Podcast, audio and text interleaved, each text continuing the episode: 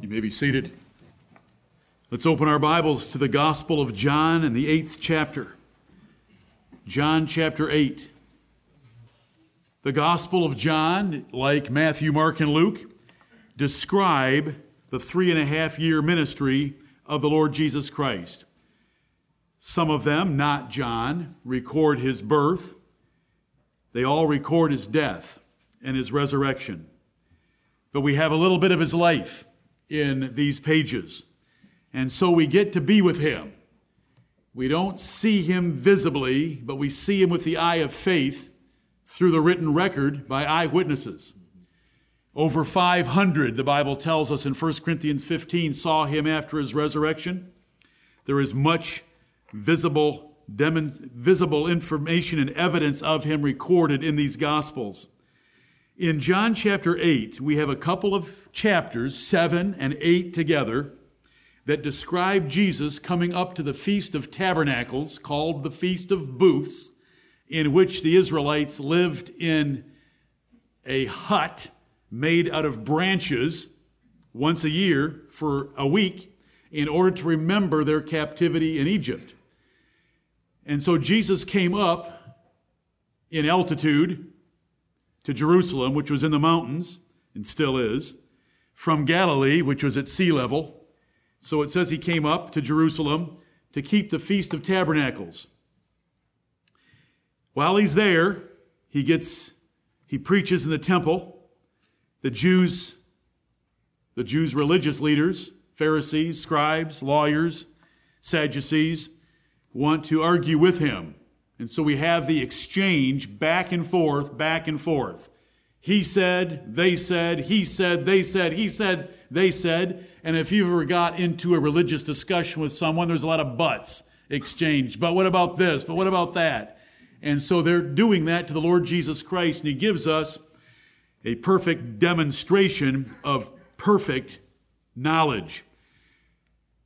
He does not immediately confront them and tell them what they are, but he's going to in our verses today. He leads up to it, and if they were listening, they would have been able to figure it out before he actually said it. What we want to do is start at verse 33. I know that I've already preached 33 through 37, but I've got to appeal again to their argument about Abraham so that we can understand what the Lord says to them about their relationship to Abraham. So let me read verse 33 to you of John chapter 8 in the give and take between Jesus and the Jewish religious leaders. They answered him, We be Abraham's seed, and were never in bondage to any man. How sayest thou, Ye shall be made free? So they're objecting. We don't like what you just said because we're Abraham's children and we've always been free. So, what are you talking about being made free? Which forces us to go back a little bit. And verse 31 and 32 tell us Then said Jesus to those Jews which believed on him, This was not real belief. This was a mental assent that Jesus was extraordinary. But it wasn't humble repentance that he was the Son of God whom they ought to obey. And we've already covered this verse, so I'm not going to elaborate, but I want to get the words Jesus said, If ye continue in my word, then are ye my disciples indeed. So we need to hear the preaching of the gospel, believe the preaching of the gospel, obey the preaching of the gospel, and stay obeying. And so, because Jesus said, If ye continue in my word, then are ye my disciples indeed. There are false disciples, pretend disciples, Sunday disciples, and there are disciples indeed, which is the genuine, real thing. The word indeed means to be genuine and sincerely true in a thing, and we want to be those kind of disciples.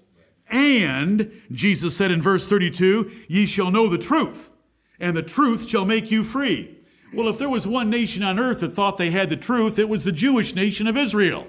And they did have the truth, but they had left the truth in some ways, and they were missing the object of the truth of their religion, and that was their Messiah was standing in front of them with plenty of Bible evidence, plenty of miraculous evidence, and plenty of character evidence that he was the Son of God.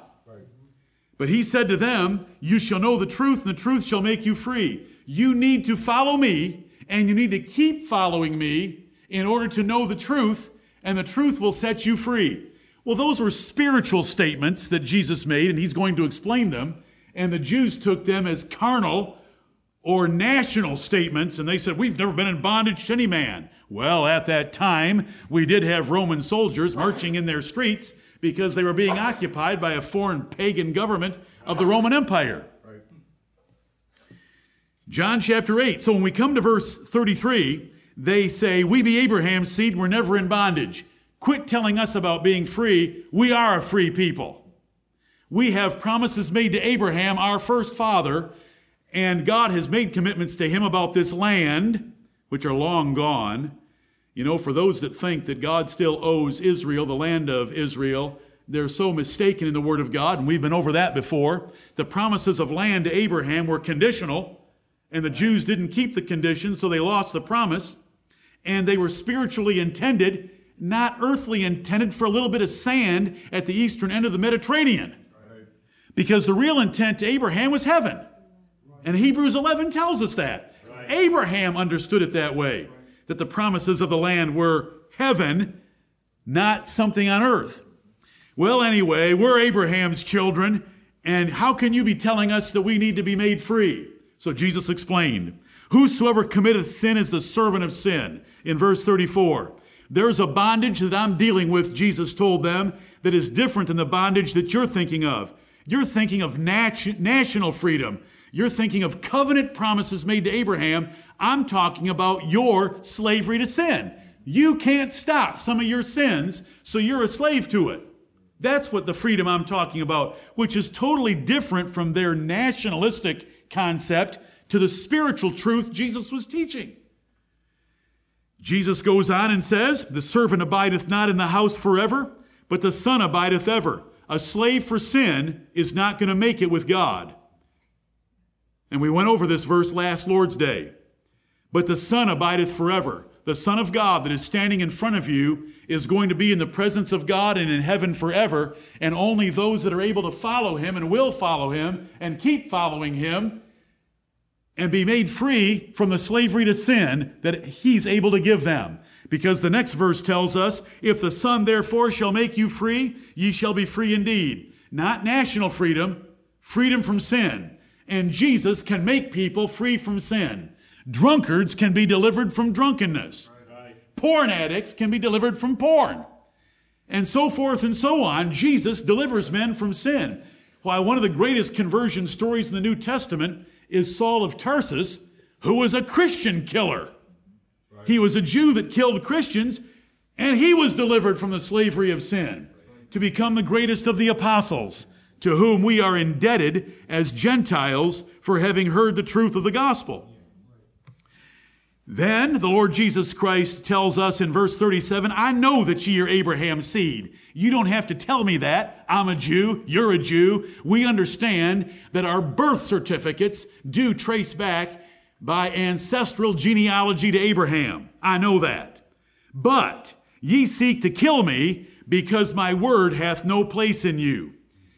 Remember, Jesus had just said, He that continueth in my word, that's my disciple indeed. That's a real disciple. You people that have just mentally assented to me, that's not good enough. You need to continue in my word. And here he tells them, My word hath no place in you. You don't really have a heart for what I'm teaching.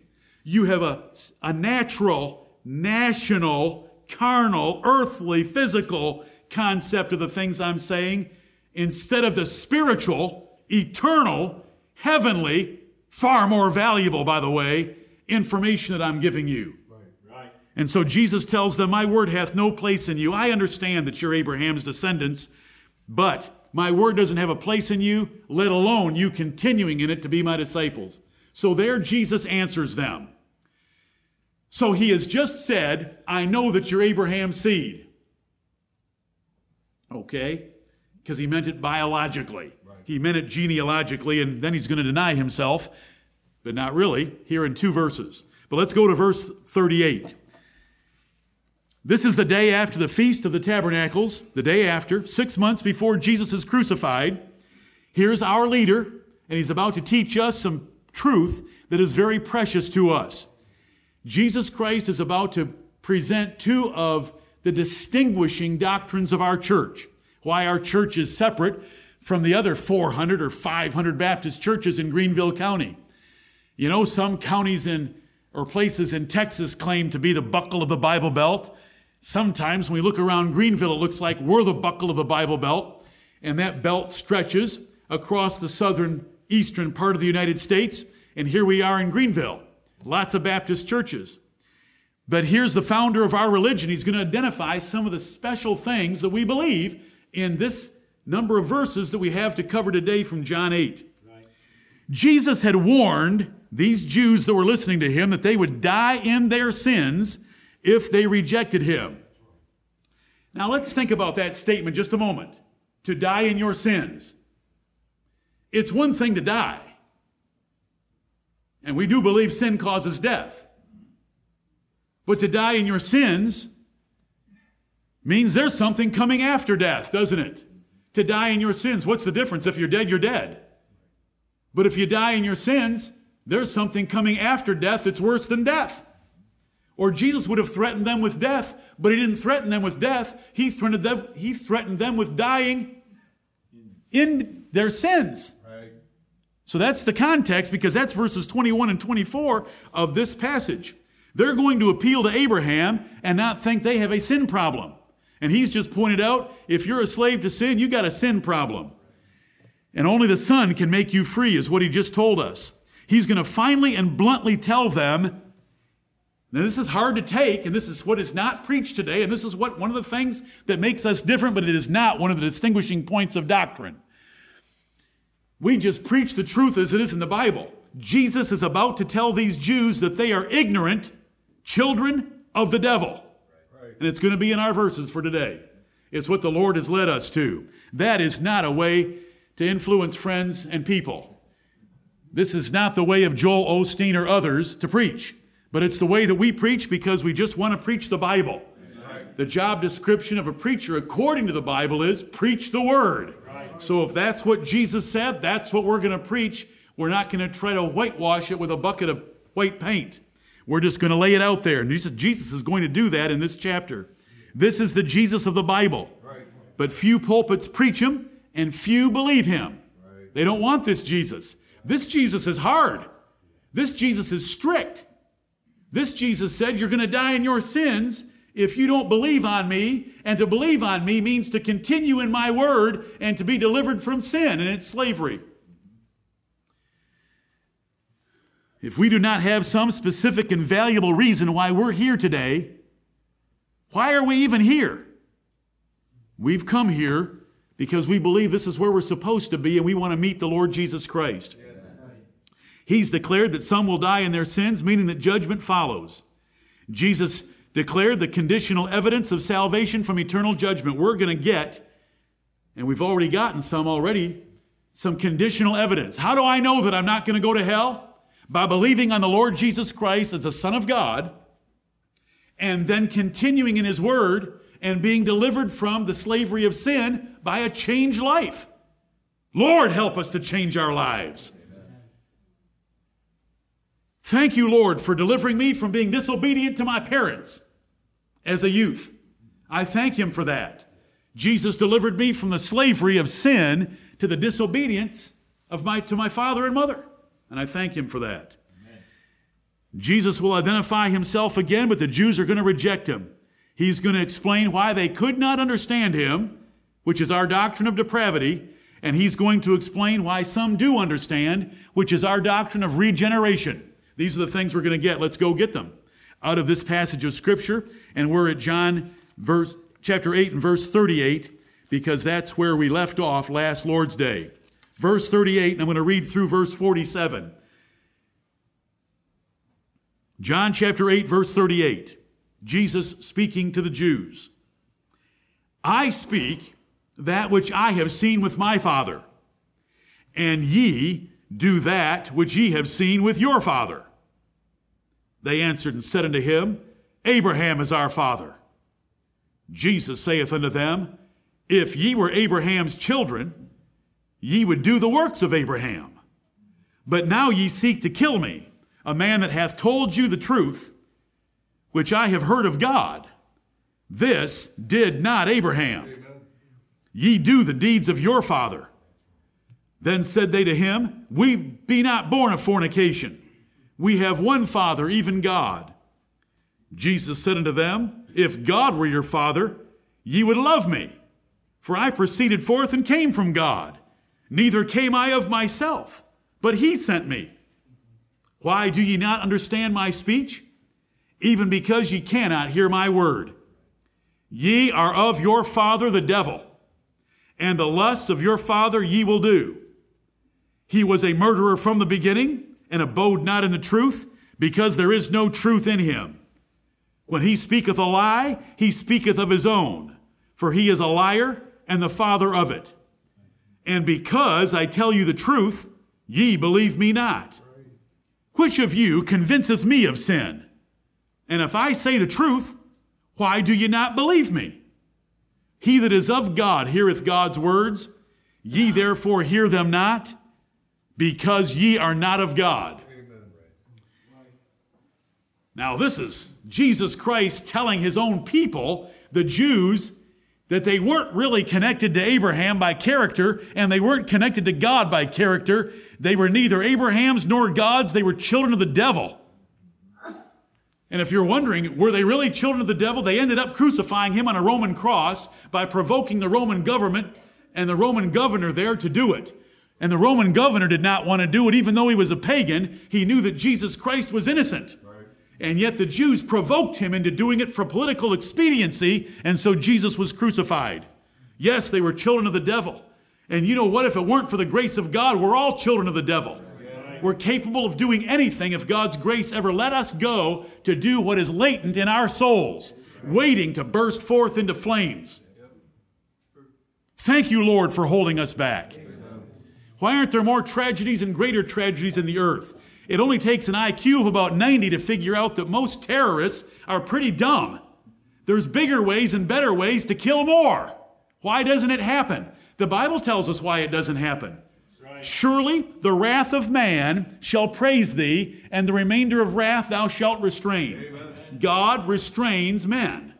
And thankfully, he restrains us because of what is in us by nature. But let's look at these verses and we will not take long.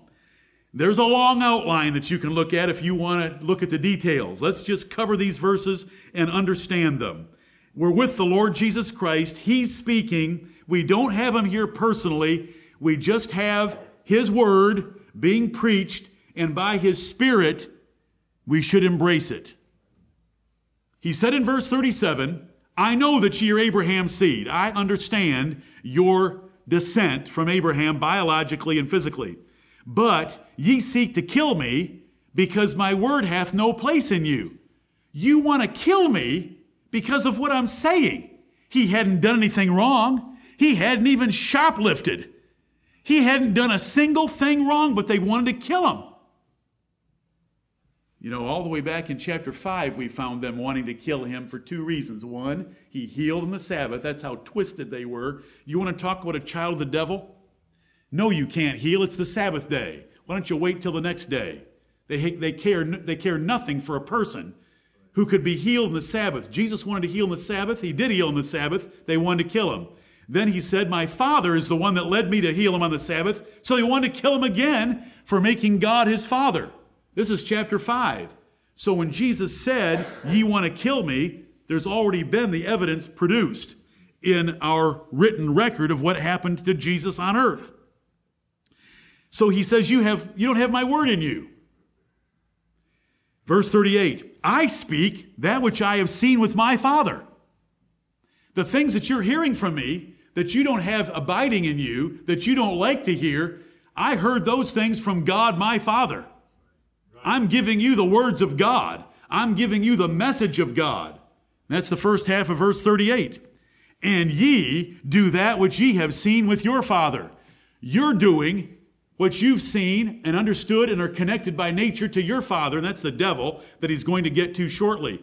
So they claimed Abraham. Jesus said, I understand your birth certificate, I understand your genealogy, but listen, let's talk about character. The character of the message that I'm preaching to you is from God. I am speaking what God sent me to speak. God gave me these words. You're doing what your father wants you to do, and that's to kill me. So we have different fathers. We are on different missions. I'm on a divine mission from God. You are on a mission that is motivated by Satan. He's, he's not saying that directly yet. That comes in verse 44, but that's what he's leading up to. When he says in verse 38, ye do that which ye have seen with your father, that is the devil. He's going to explain that in verse 44. The way that you're thinking, the way that you're acting, and your desire to kill me is being motivated by the devil. Verse 39, they can't get it. They do not get the spiritual point that he's making. We, ha- we get to cheat because we get to read ahead. Okay, that's, do you understand cheating? We have a cheat sheet called the rest of John, which by reading verse 44, we're able to back up and know what he meant by the word father and the way he's using it here. They didn't have it, but they weren't thinking spiritually at all. They're only thinking about their, their national inheritance from Abraham and thinking that that covered them for all time and eternity. Verse 39 They answered and said unto him, Abraham is our father. Jesus has just said in verse 38, Ye do that which ye have seen with your father, implying that they have a problematic father. They, they see that he's, a, he's implying that they have a problem father, but they don't recognize who it is because they're not thinking spiritually. And so they answer again the same way they answered back in verse 33 Abraham is our father. Jesus immediately answers them If Abraham were your father, if ye were Abraham's children, ye would do the works of Abraham. You'd be acting like Abraham. You'd have the character of Abraham. Now, this is a simple lesson of logic in life. Do you know what it is? Like father, like son. We say it, we understand it, we recognize it. The Bible doesn't use it like father, like son that way, although Jesus is using the argument right here. The character of the father will be seen in the character of the son. The Bible uses it about the mother. And it's over in the book of Ezekiel, where it says, As is the mother, so is the daughter, referring to the ten tribes of Israel and the two tribes of Judah and Benjamin and how they followed each other in their sinful behavior. John chapter 8, verse 39. Abraham's our father. Jesus denies them. If Abraham were your father, you would have the character of Abraham, and you don't have the character of Abraham. You're trying to kill me. Ye would do the works of Abraham. You would have the life of Abraham. What do we know about Abraham? Abraham was a man of faith. Abraham in the Bible is called the friend of God. Abraham was a Chaldean. He was raised in Ur of the Chaldeans in Mesopotamia, 500 miles from the land of Israel and God said, I want you to go to a land that I'm going to give you and your descendants. So he moved 500 miles without knowing where he was going. This is what the Bible tells us about Abraham. Right. He built altars. He worshiped God. When God said, I want you to take your only begotten son Isaac and offer him for a burnt sacrifice on an altar in, on Mount Moriah, Abraham rose up early in the morning and went to do it. Abraham tied his 16 year old son Isaac and put him on an altar with wood under him and raised a knife to slay him until God called it of heaven and said, Don't you kill your son. And the Bible tells us why Abraham went so far. He knew that if he killed Isaac, God would raise him from the dead because he believed God's promise so strongly that through Isaac would be the nation of Israel. Abraham was a great man of faith. Abraham was a great man of obedience. Abraham loved God. Abraham loved the messengers of God. When angels appeared at the tent door of Abraham, what did he do? Did he say, Why don't you stay in the street? No, he fixed a meal for them as fast as possible. He was a friend of the message of God. He loved the words of God. He wanted to know everything God could tell him. And he followed God. And so these Jews weren't doing that. They were trying to kill God's son. And even if they didn't know he was God's son, why'd they want to commit murder on a man who had healed which was a miraculous performance in itself. If ye were Abraham's children, ye would do the works of Abraham. But you are not acting like Abraham, so why are you appealing to him? There are many in the world, and the Jews are primary ones that trust their descent, their genealogy, their birth certificate for their salvation. Jesus and John the Baptist and the Apostle Paul had to deal with this issue over and over and over again with the Jews thinking that salvation was settled for them because they were Jews. But when we started this Gospel of John, did John tell us something right off the bat in verse 13? He said, Not of blood, not of blood, not of blood. There is not a blood tie that helps a man with God. Right. We all stand on our own before God. Right. We're all sinners individually, and we're righteous individually. Brother Mark gave us Psalm 15 today, and it was He that. He that, not they that, He that. It's one man at a time obeying those 11 statements of, a, of righteous conduct. The Jews trusted their relationship to Abraham. That's why they keep bringing it up. And they kept bringing it up. They brought it up with John the Baptist. They brought it up with Jesus. They brought it up with Paul. And so Paul had to refute them. The real issue is character. Is that what you got out of Psalm 15 this morning? That little, that little psalm that Mark taught us from? It's character. Character is the measure of heaven. It's not blood. It's not relationship to Abraham. And these poor Jews are appealing to it.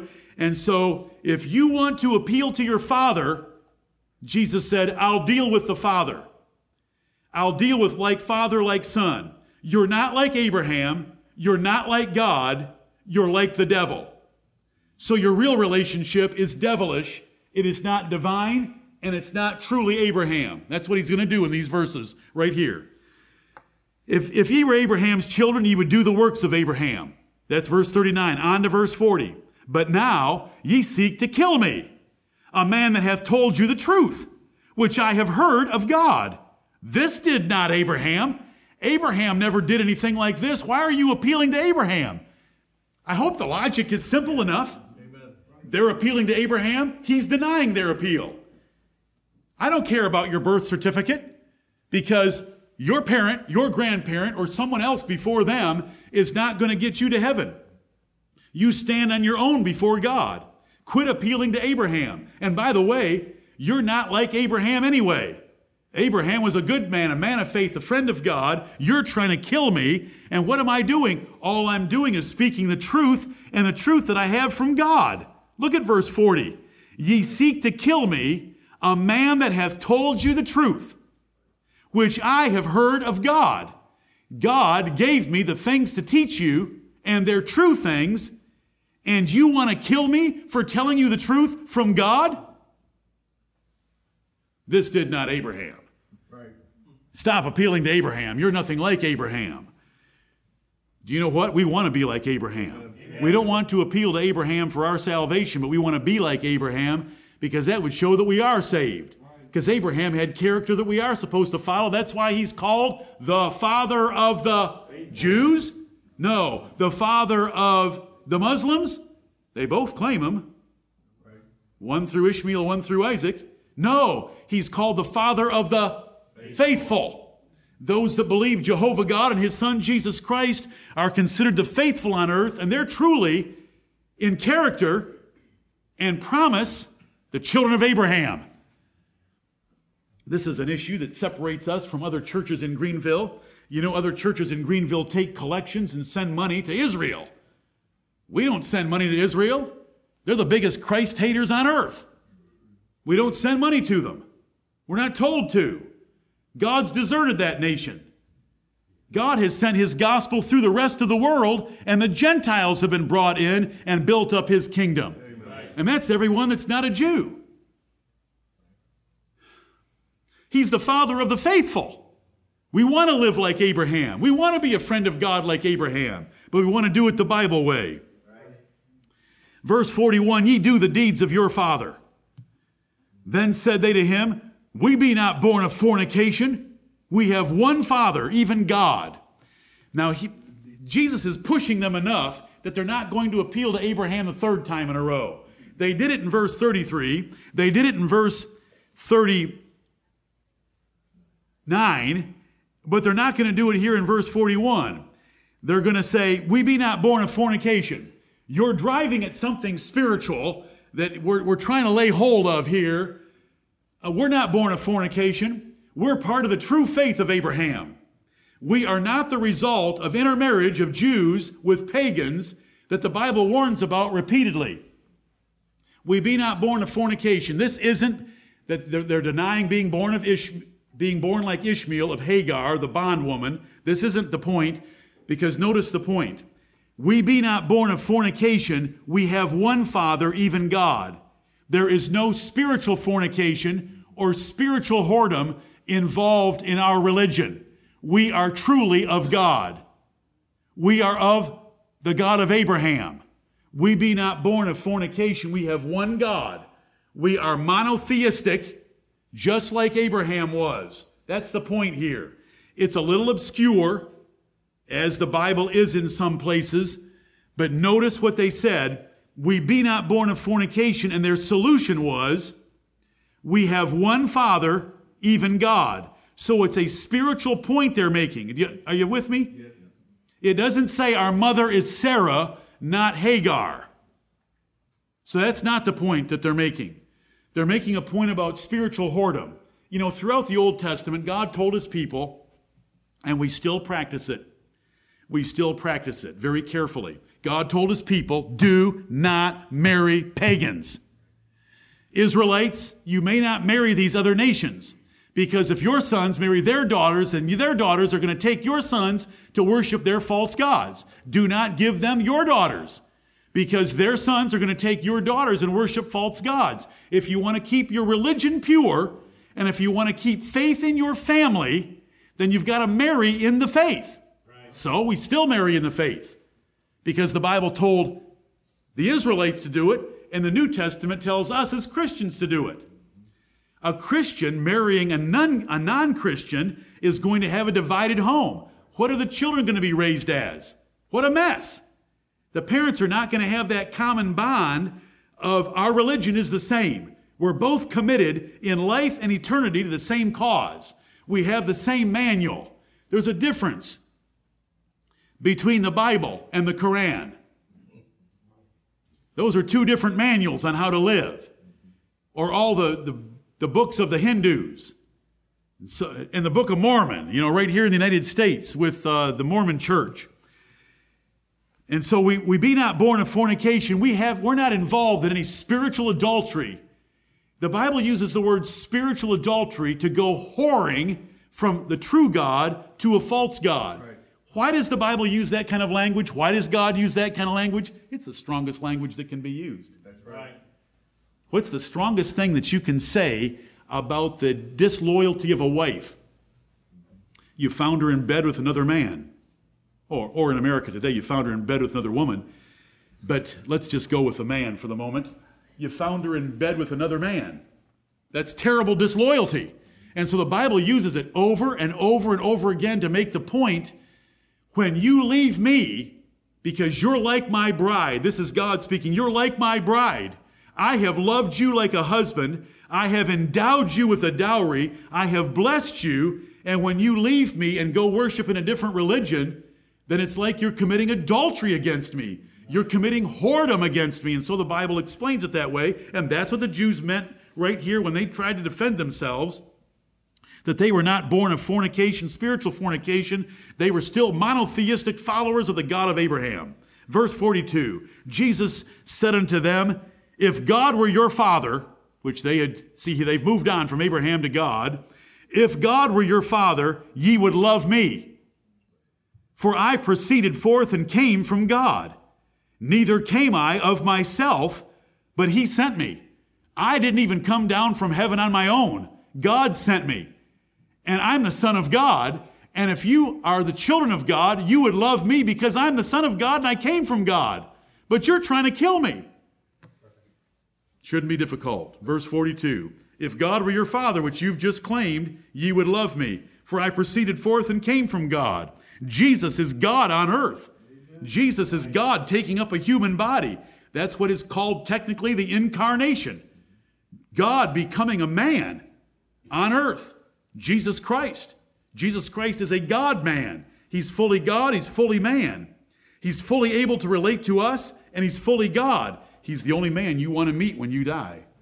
When we die, I want to meet a man that is the judge, is the son of the judge, and understands me perfectly because he lived on this planet and he was tempted in all points like as I am every day of my life. But he didn't sin and he's the Son of God. One of the best sermon titles that I can possibly preach is You Need a Lawyer. Right. You need a lawyer. Because when we meet God, he's going to be judge and we're going to need a lawyer.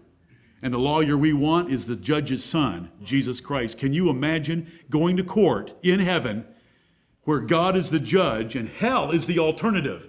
It's not the detention center for 30 days, it's hell for eternity, and we have a lawyer there.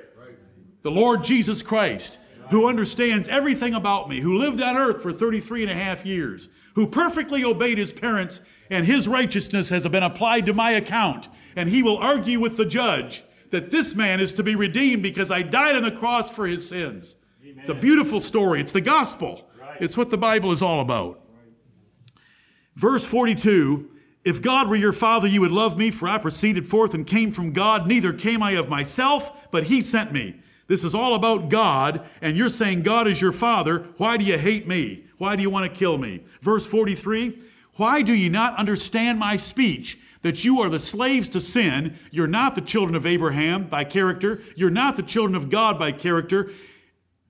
And you don't have my word in you at all. Why don't you understand my speech? Even because ye cannot hear my word. This is one of the differences between us and the other churches in Greenville. That verse right there, verse 43 and verse 47. Verse 43 Why do you not understand my speech? Jesus is giving a speech, he's preaching. He's teaching. Why don't you understand me? Because you can't hear my word. Now, now, we don't think naturally because they could hear. Their audio nerves were working just fine. The sounds were coming from his mouth, being pronounced by his vocal cords. They were landing on their ears. They could hear that way, but they couldn't hear with any spiritual perception, discernment, or understanding.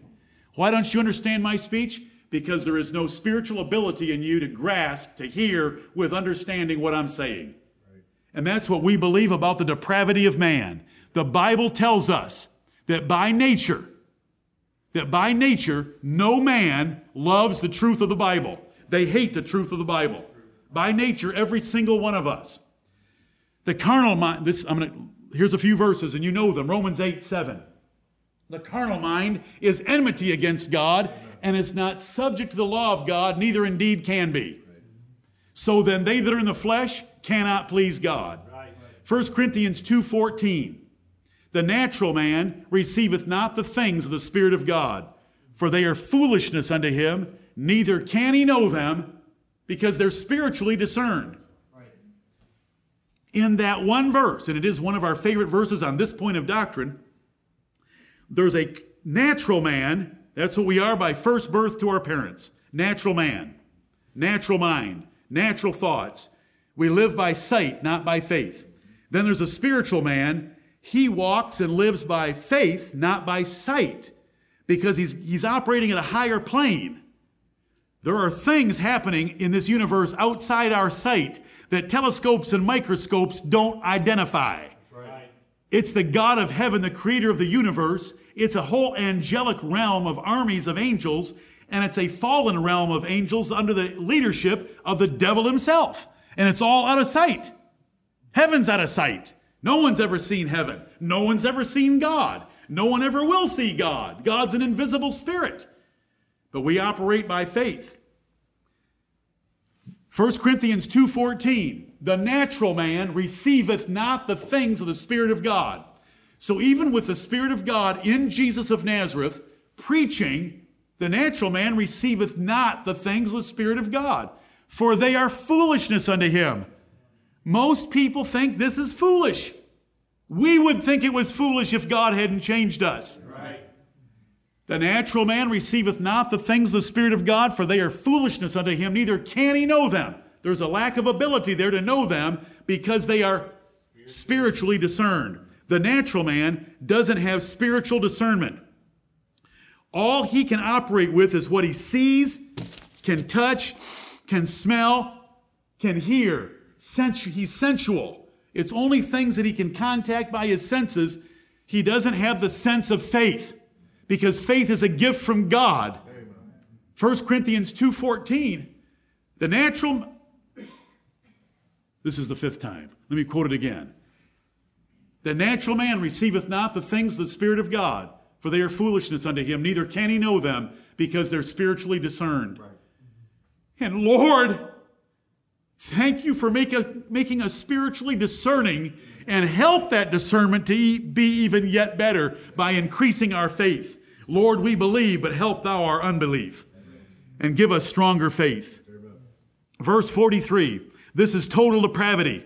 This is what happened because Adam and Eve ate the fruit off the tree of the knowledge of good and evil. It corrupted their children and their children and their children all the way down to us. We chose a lie in the Garden of Eden through our first parents. God said, Here is the tree of life. Eat it and live forever. And every other tree that I have put in this garden in Mesopotamia. This is the tree of the knowledge of good and evil. In the day that thou eatest thereof, thou shalt surely die. The devil came along to Eve and said, Thou shalt not surely die. God's hiding a secret in that tree, and if you'd eat that good looking fruit over there, you'll be like God. Adam and Eve, our first parents, ate it. We lost the right to the tree of life. So we all die. No one has an explanation for death except the Bible.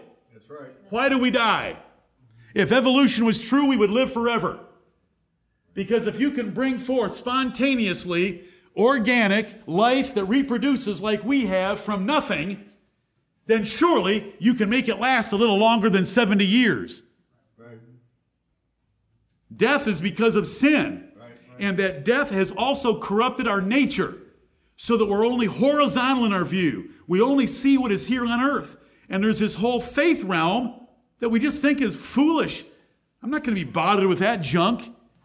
Lead me to Tom Brady and the Patriots. Yes, he's my favorite quarterback and my favorite team. But he's a pagan, but he's a good pagan when it comes to a football field. that doesn't help me love him. Right. Because I don't. I just love the way he plays football. Thank you, Lord, for saving our souls. Yes. Amen.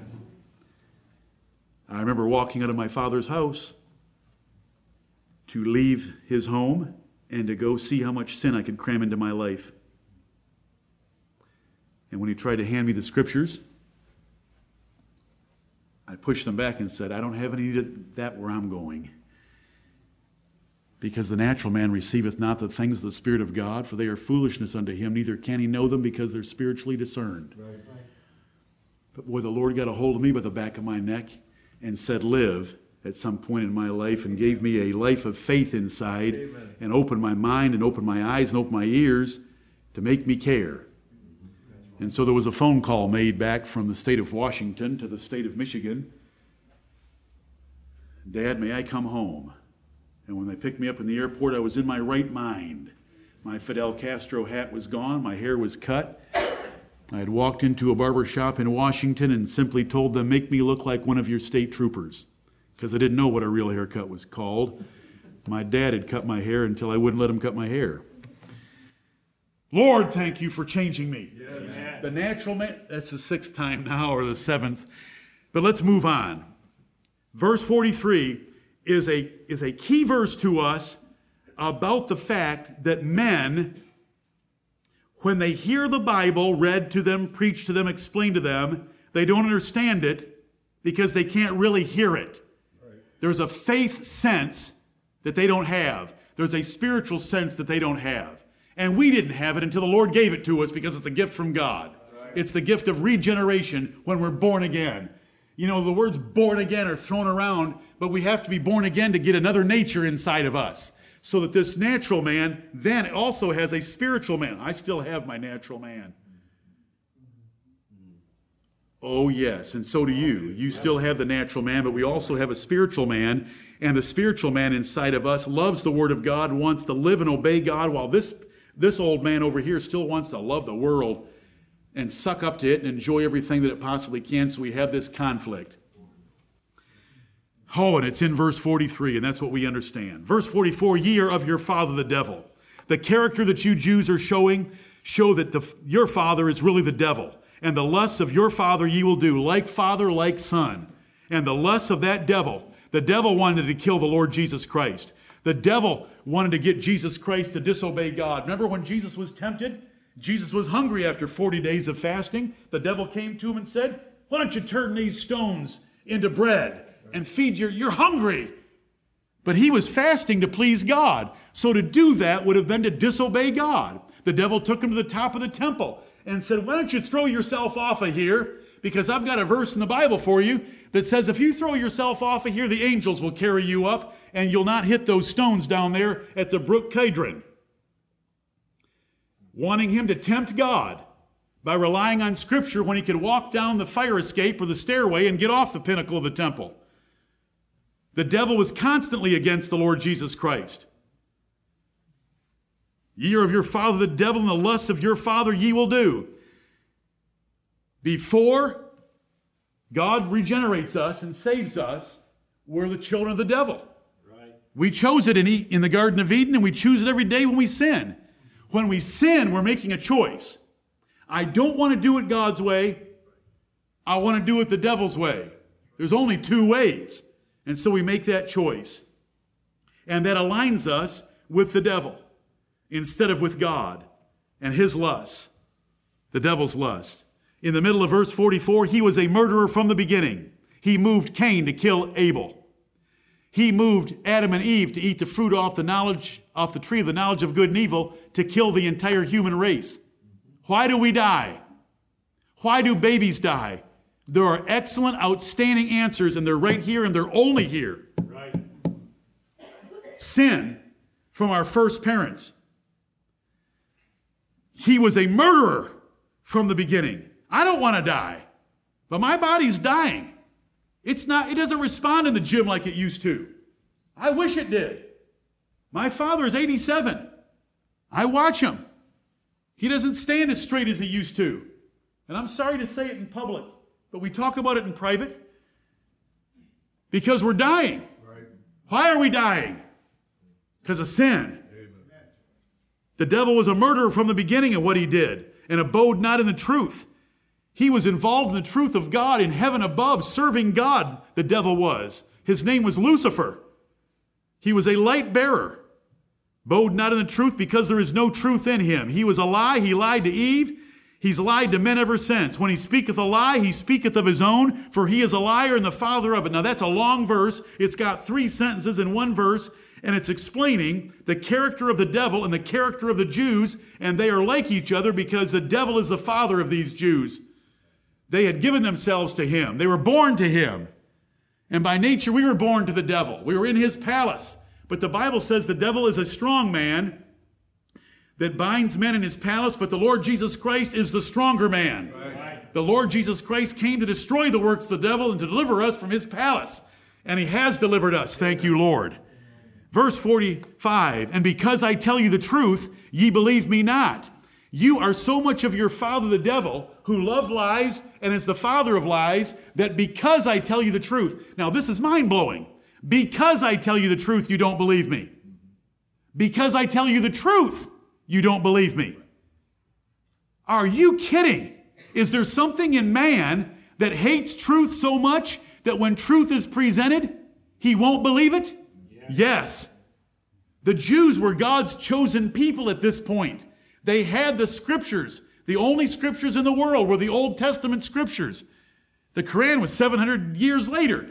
This is, they had the truth, but they didn't recognize the truth. They didn't appreciate the truth. They didn't discern the truth. They didn't want to obey the truth. And because I tell you the truth, you believe me not. Why don't they believe him? Because he tells the truth? Because they're of their father, the devil, who was a liar from the beginning and abode not in the truth. He's the father of all lies. If Jesus would have told them a lie, they would have believed him. Lies will always have a bigger following in this world than the truth. Always. What's, the, what, what's one of the fastest growing religions in the world? Mormonism. Joseph Smith and Mormonism, are you kidding me? A peeper. Joseph Smith would go around in New England with his little peeping stones. You want to know your future? And he'd tell them their future. You want to find water? Peeping stones. He was convicted in court for fraud. witchcraft in New England.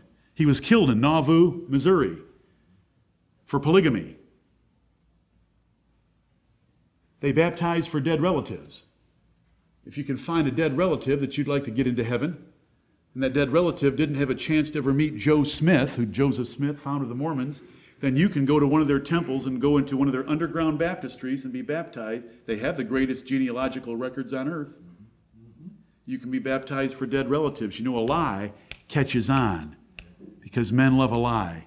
And you know, those, peop- those two young men that drive around on their bicycles with the white shirts and the navy blue ties and navy blue pants and come to your door and want to give you the Book of Mormon. They do it in every nation on earth. They do it at their own expense. They do it for two years after high school so that all Mormons are two years behind professionally. I worked in a Mormon bank in Michigan. They do that out of commitment to that lie. And that lie has spread in the earth. And I'm just using that as an example. And we could go on and on with other examples. Because I tell you the truth, you believe me not. Which of you convinceth me of sin? Is there anyone here that can convince me of doing that, I've, that I'm wrong? This is Jesus speaking. Which of you convinceth me of sin? I'm convincing you of sin. Can you convince me of sin? That's a rhetorical question. There was no one there that could find fault with the Lord Jesus Christ. Which of you convinceth me of sin? And if I say the truth, since you haven't convinced me of any wrongdoing, I have done nothing wrong. I'm 33 years old. There is nothing that you can lay to my charge. You can vet me all you want, and trust me, they had vetted the Lord Jesus Christ. You can vet me all you want. There isn't a thing you can find on me, and I'm telling you the truth. Now, that's a great combination perfect man, truth. Why don't you believe me? He that is of God heareth God's words. Right. Ye therefore hear them not, because ye are not of God until a person is changed first to be of God, they will not hear the gospel of Jesus Christ and believe it. He that is of God heareth God's words. If you hear the words of God today and you believe the Bible and you believe Jesus Christ was God's Son and Jesus Christ can save from the slavery of sin and save from the consequences of sin, if those things are understandable to you and appreciated by you and you want to obey them, God has changed you. If we leave today and go live as if today didn't happen and we didn't really hear any life changing message, then we're not of God. That is the simple solution because of John 8 47. In our church, in our doctrine, we believe, Jacqueline, what separates us from the other Baptist churches in Greenville is the fact that we believe God has to regenerate us first before we're going to hear, believe, obey the gospel. Instead of, we need to present the gospel to people to get them to hear it, to believe it, in order to be born again. We reverse that order because of verses like this He that is of God, he that is born of God, has already been explained in this gospel he that God has put a spiritual man into, he that has the character of God, as Mark explained from Psalm 15, he that is truly of God, born of God, character of God, like God, heareth God's words. You Jews don't hear me because ye are not of God. I started out, when we, when we hear the gospel, I started out this morning, we can be pricked Oh, Lord, prick every single person here. Prick me, Lord. Prick me more. Prick me. Convict me. Move me. Influence me. Press me. Urge me to obey your word. Or we can be cut to the heart and want to kill the speaker and mock the Christian religion. Or like I said, the American way, because of so much prosperity and luxury, we just go out and live our lives because there's so much to do and there's so much fun and there's so much wealth, there's so much protection, there's so much peace, and we miss that there's a whole other realm. That one second after we die, one second after we die, everything of life will disappear into nothingness and we will face the Creator that put us here on this planet. Amen. And we shall give an account for our lives. And if we have believed the gospel and obeyed it and loved it then Jesus Christ is going to be there to meet us as our lawyer. In the Bible, the term is mediator, counselor, intercessor for us. And we shall be saved. We will not die in our sins. We'll die to get rid of these bodies, these decaying bodies. We'll be given glorified bodies to spend in the new heaven, the new earth forever. But we will not die in our sins. What makes all the difference? God makes all the difference. Verse 43 there we are. We can't understand, we can't hear spiritual things because we don't have that spiritual sense. We only have eyes, ears, nose, mouth, and touch. We don't have a spiritual sense of faith. We haven't been given the gift of faith. If you have a little tiny bit of faith, say, Lord, I believe, but help thou my unbelief. Increase my faith. Give me stronger faith. Build the passion in me that I ought to have for your things, because your things are clearly more important than the things of earth. And verse 47 tells us that we've got to be made of God first before we can hear God's words. And if, if we don't hear God's words, then we're not of God. That's what Jesus Christ preached to these Jews. And they ended up killing him for this message and the rest of the things he preached. But there were some that believed. And they sent that message to the Gentiles. And it made its way north up through Europe and it's made its way across the Atlantic Ocean to North America, and we've heard the joyful sound, and we believe it. Amen. Lord, help our unbelief. We do love your Son. We love your word. We love thee. We want to live for thee. Help us to do so. Amen.